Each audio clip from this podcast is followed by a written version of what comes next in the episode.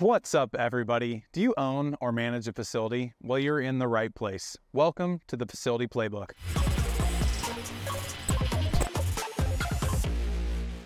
I'm Luke Wade, founder and CEO of Facility Ally, and this podcast is about helping facility managers and owners learn from pioneers and veterans in the industry who have built and manage successful sports facilities, entertainment venues, and clubs. I've been managing a sports league for over 10 years, and through that process, I developed a software to help me automate everything I could to make my life more efficient. Ever since I was a little kid, I've loved two things sports and organizing. I played everything from t ball to basketball to wrestling to football to track. I even got a scholarship to play college football for a year before I was sent to Iraq at 20 years old. Yes, I joined at 17 to pay for college six months before 9 11 happened. But even war couldn't slow down my love for sports and organizing things. While we were overseas, I helped build a soccer field and program pickup for our soldiers in the military that also got to play with Italians, Koreans, and others on base. When I got back from Iraq, I was able to finish my degree as a computer programmer and graphic design, which led me to Kansas City to find a job and be closer to my nephew. When I got here, Kansas City was talking about how cool downtown was for young professionals. And I was one of them, living downtown and working downtown as a web developer at a large ad agency, which I loved working at. Um, but I found myself driving outside Kansas City to do anything fun and meet new uh, adults, such as myself. Uh, playing sports, things like that are the best way to meet people. And so I decided to join a league, a sand volleyball league and a softball league, but they were all 30 minutes outside of downtown. And so after a while, I got sick of driving 30 minutes outside of downtown, which was supposed to be really cool, and decided to just rent a softball field and tell some friends. I called this business KC Crew.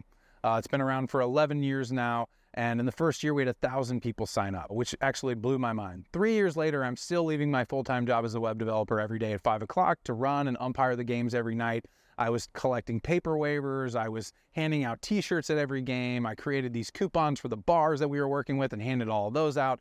And so I was spending all of my weekends as a 28 year old single adult in downtown Kansas City programming, building schedules in Google Docs, uh, taking waivers and scanning them in for my insurance. And it just didn't make sense. And that's not something you want to do at that point. And so uh, I took my background as a web developer and started developing a software to automate a lot of my leagues for me. And I built this software up, and it originally was called League Ally. Um, five years later, six years later, Kansas City crew, KC Crew had grown into this behemoth of a sports league. All the adults were playing, and our main focus for about seven years was building leagues downtown for people just like me and my friends.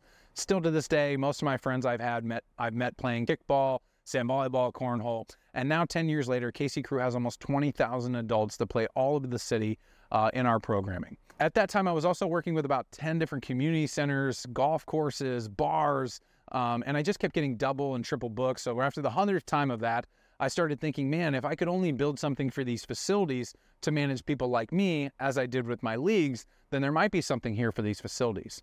Um, and since I was working with so many different community centers, it was kind of a nightmare working with different individual managers. Around this time, about year seven or eight of KC Crew, um, I'd heard of a facility called Hy-Vee Arena coming, and which is where I'm sitting today.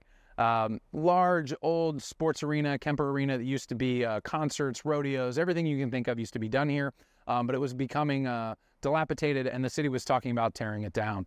Um, so they held a city hall meeting here in the in the old building when it was all falling apart. And I came to it, and I sat there and I listened to every single person stand up one after another in front of the city council and say, "This will never work. Tear it down. There's no way we could get a thousand people here every single day." And at that point, I'd already worked a lot with the city and built some sand volleyball courts and programmed most of their fields and was thinking, man, I get several thousand adults a week at my leagues. And so if we combine youth and events, there's no way that Hy-Vee Arena couldn't do the same. And so I actually stood up and was one of the only people at the meeting to champion Hy-Vee Arena and say, I would love for this to happen. I believe it's possible and I'd like to be a part of it. After that meeting, uh, the developer, Steve Foutch, came up to me and he said, Who are you? And after explaining what KC Crew was and what we had done, um, not only was I able to secure a large lease here for KC Crew to move our offices, um, but I also uh, learned that Steve was very interested in automating this facility so that he didn't have to manage all the things I was managing in uh, 100 times the size. And so Steve actually saw uh, saw the opportunity to invest in my league platform to build Facility Ally to manage Hy-Vee Arena.